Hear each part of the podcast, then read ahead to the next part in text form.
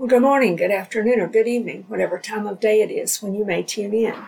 This is Minister Kay Mortimer with Covenant Truth Ministries, and this is today's episode. And God bless you. Thank you for tuning in. Today we be- will begin Romans chapter 9, and we're going to start, in essence, a new section of the book of Romans today. So let me just clarify that for you a little bit. If you'll remember in chapters 1 through 5, that is Paul's initial section of the book of Romans, so to speak. And that focused on justification by faith alone and the fact that all mankind, people need Jesus. They need to be saved. They need to be justified by faith alone. And God will do that when any guilty sinner will repent. So we see that that's the focus of chapters one through five. So that's a section, so to speak, all in itself. Then, because Paul is, is laying out for us a great treatise on the gospel of God. So the next area he gives us is chapters six through eight, which we just completed. And so this is for the person, once you're justified by faith, what does that mean from now for the rest of your life here on earth and your future in eternity? What does that mean? So he talks about sanctification, the new life. That's really what that is. It's a brand new life. It's a new lifestyle. And he tells us in chapter six through eight more about that. Chapter six really talks mostly about the elements of that new life and about how we are to walk daily and live that lifestyle. Chapter 7 shows us through Paul's own example that we cannot do it alone. It, it's not something that we in ourselves can do on our own. We don't have enough willpower to overcome the sinful nature. But he doesn't stop there. He gives us chapter 8 and chapter 8 focuses on the Holy Spirit and His work in the life of the believer, because the Holy Spirit is the one who works that sanctification in us through our cooperation with Him. And we looked at that when we talked about the law of lift, and we looked at that in several of those episodes. Now we start a new section of Romans, and it is chapters 9 through 11. And so Paul's focus here is on okay, now that you're giving us the treatise on the gospel of Jesus, and we know that the church is now alive and well, and Paul is writing about justification by faith alone, those that have come to Jesus, both Jew and Gentile, and now are part of the church. He's talked to us about the new life. So the next question he wants to address is what about Israel? What about the Jewish people? Is God done with them? What tell us about them? How does this apply with the Jewish people and the church and Israel? What does that mean? So in chapter 9, he's going to focus on primarily Israel's past and what Israel was and what Israel was designed to be. In chapter 10, he will deal with Israel's present condition at the time that Paul was writing this in that first century. And then in chapter 11, he's going to focus on Israel's future and primarily the, the condition and relationship of Israel and the church or the church and Israel. So in these chapters, Paul's focus is going to be on Israel and the church. So let's look in chapter 9, and I want to read the first five verses, and that's what we're going to focus on today. Romans chapter 9, beginning in verse 1. I tell the truth in Christ. I am not lying. My conscience also bearing me witness in the Holy Spirit that I have great sorrow and continual grief in my heart. For I could wish that I myself were accursed from Christ for my brethren, my countrymen according to the flesh, who are Israelites, to whom pertain the adoption, the glory, the covenants, the giving of the law, the service of God, and the promises, of whom are the fathers, and from whom, according to the flesh, Christ came, who is over all the eternally blessed God. Amen. So, beginning in the very first couple of verses, Paul tells us his heart and his desire for his beloved brothers. Paul was a Jew. Now, Paul reveals his love and his heart's desire for his own people, the Jews.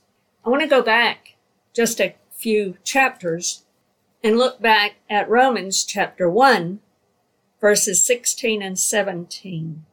For I am not ashamed of the gospel of Christ, for it is the power of God to salvation for everyone who believes, for the Jew first and also for the Greek. For in it the righteousness of God is revealed from faith to faith, as it is written, the just shall live by faith. So Paul is telling us here this whole book is his treatise on the gospel of Jesus Christ. And his heart's desire is to promote that and to proclaim that in every way that he can to the Jew first and also to the Greek, to also to the rest of the world is what that means, everybody else. So Paul's heart and his love is to see the Jewish people come to faith in Jesus Christ. His great sorrow and continual grief is because of the Jews rejecting Jesus and even to the point that they are hating and persecuting the church of Jesus.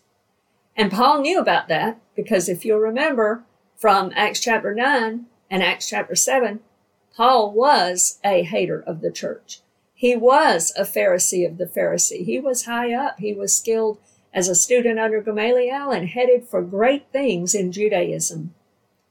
And he headed to Damascus to persecute the church.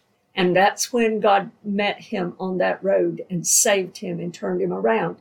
And Paul found relationship with the Lord and left the dead dry religion that he had been a part of for so long.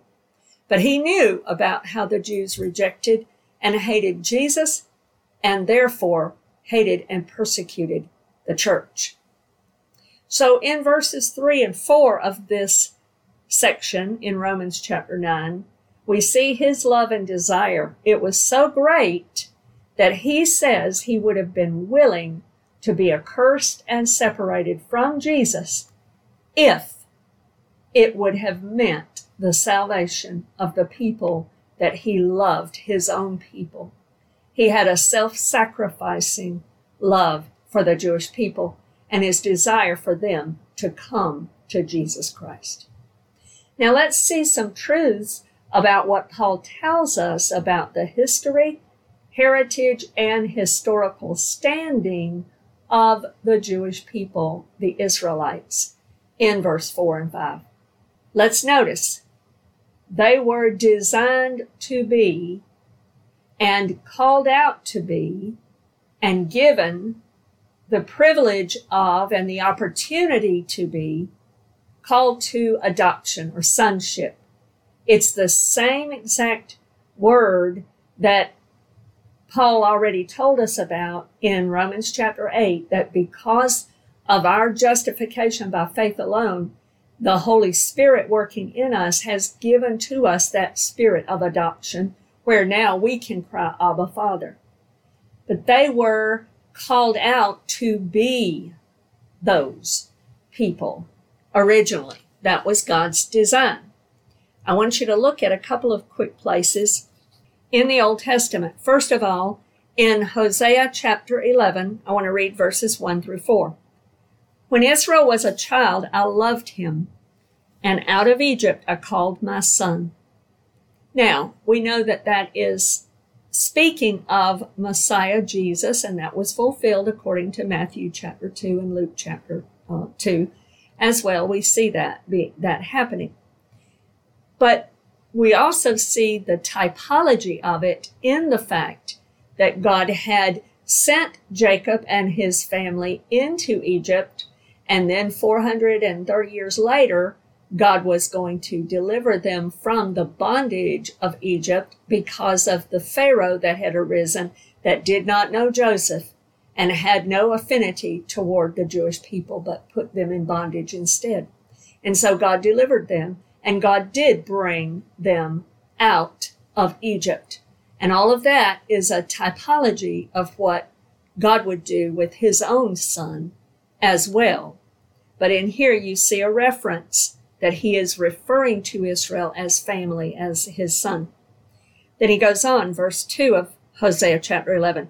As they called them, so they went from them. They sacrificed to the Baals and burned incense to carved images.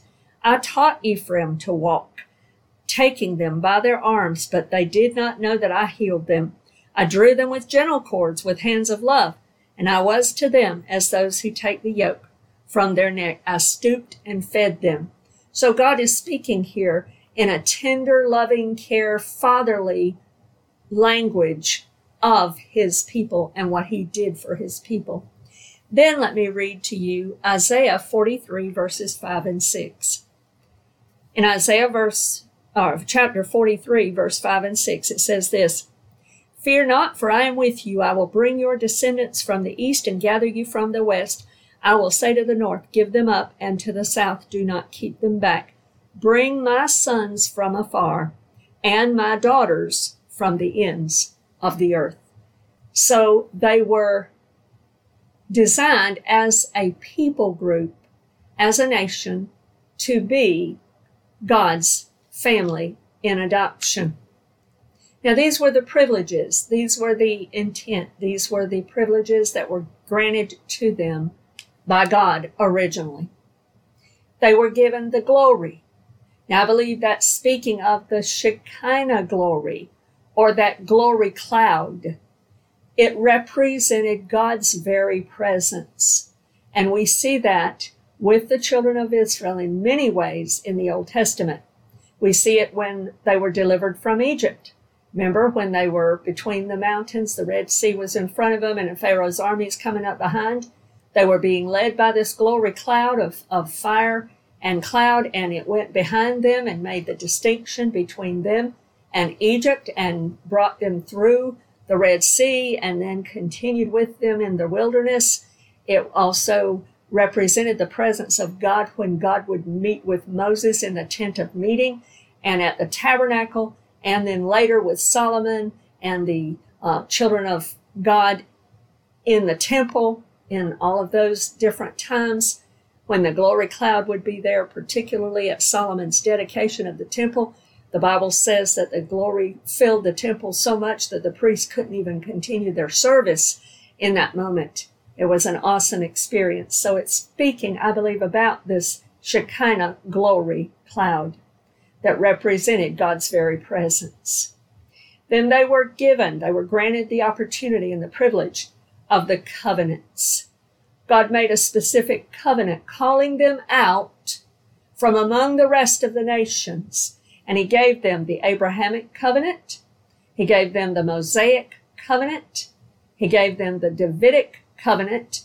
And he gave them the promise of the new covenant that would come, which did come and it was revealed and is mediated in Jesus Christ. He brought the new covenant.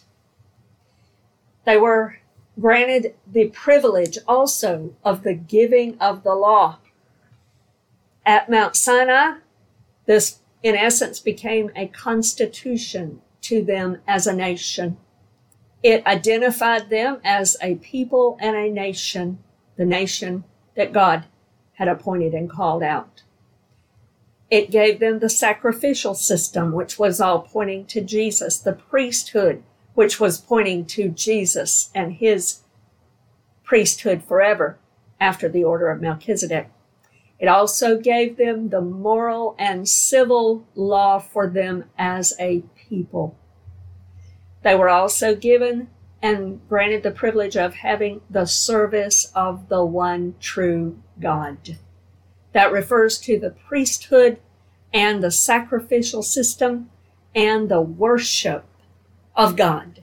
And you can read a lot about that in Exodus and through Deuteronomy, but particularly in Leviticus.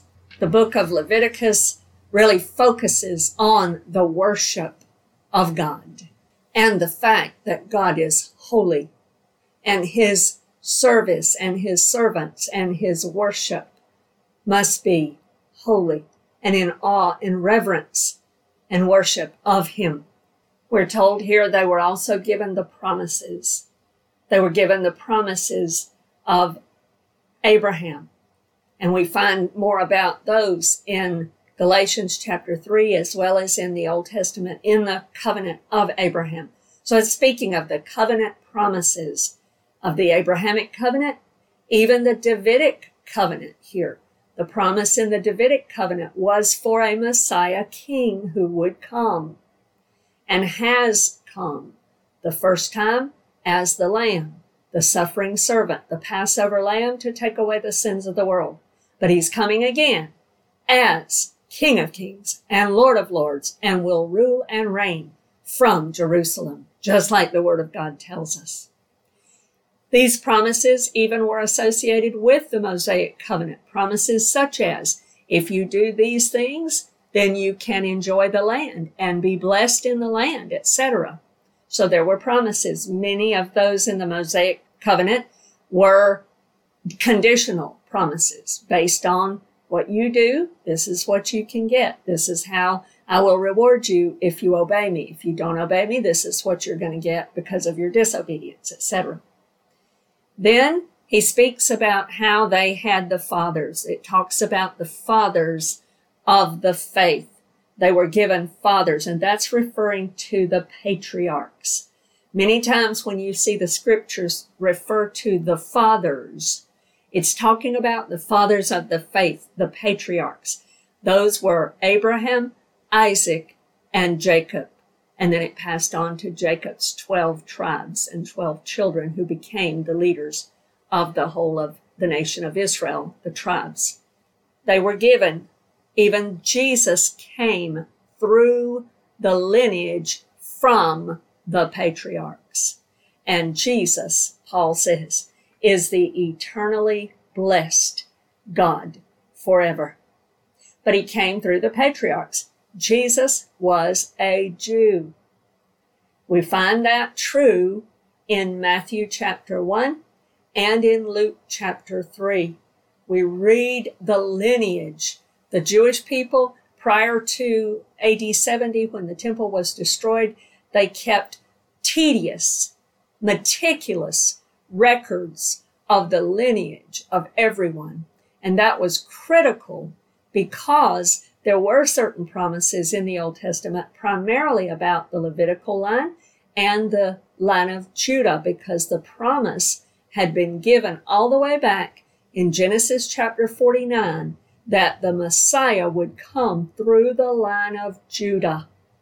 And then we have the Davidic promise, which David was of the line of Judah. And so that fulfilled even more and told us even more about this Messiah, that he would also be king. And so the promises were made and the lineage was kept. And so when we come to the time of Joseph and Mary, we find out the lineage of both of them. Matthew chapter 1 gives us the lineage of, of Joseph. Mary is found in Luke chapter 3, Mary's line. And there's a way to tell for certain that that's the truth. They are not the same lineage. It's one is for Joseph, one is for Mary. They are exactly the same until you get to David.